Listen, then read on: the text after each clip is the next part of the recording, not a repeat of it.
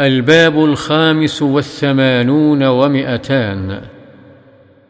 باب كراهة عودة الإنسان في هبة لم يسلمها إلى الموهوب له وفي هبة وهبها لولده وسلمها أو لم يسلمها وكراهة شرائه شيئا تصدق به من الذي تصدق عليه أو أخرجه عن زكاة أو كفارة ونحوها ولا بأس بشرائه من شخص آخر قد انتقل إليه.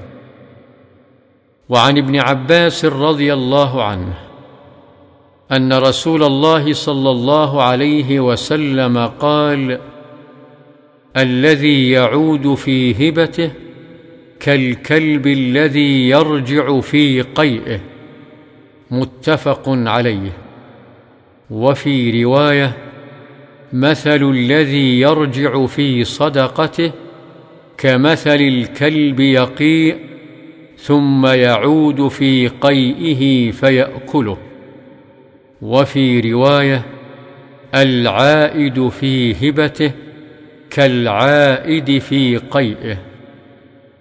وعن عمر بن الخطاب رضي الله عنه قال حملت على فرس في سبيل الله فأضاعه الذي كان عنده فأردت أن أشتريه وظننت أنه يبيعه برخص فسألت النبي صلى الله عليه وسلم فقال لا تشتره ولا تعد في صدقتك وإن أعطاكه بدرهم فإن العائد في صدقته كالعائد في قيئه.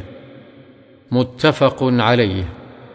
قوله حملت على فرس في سبيل الله معناه تصدقت به على بعض المجاهدين.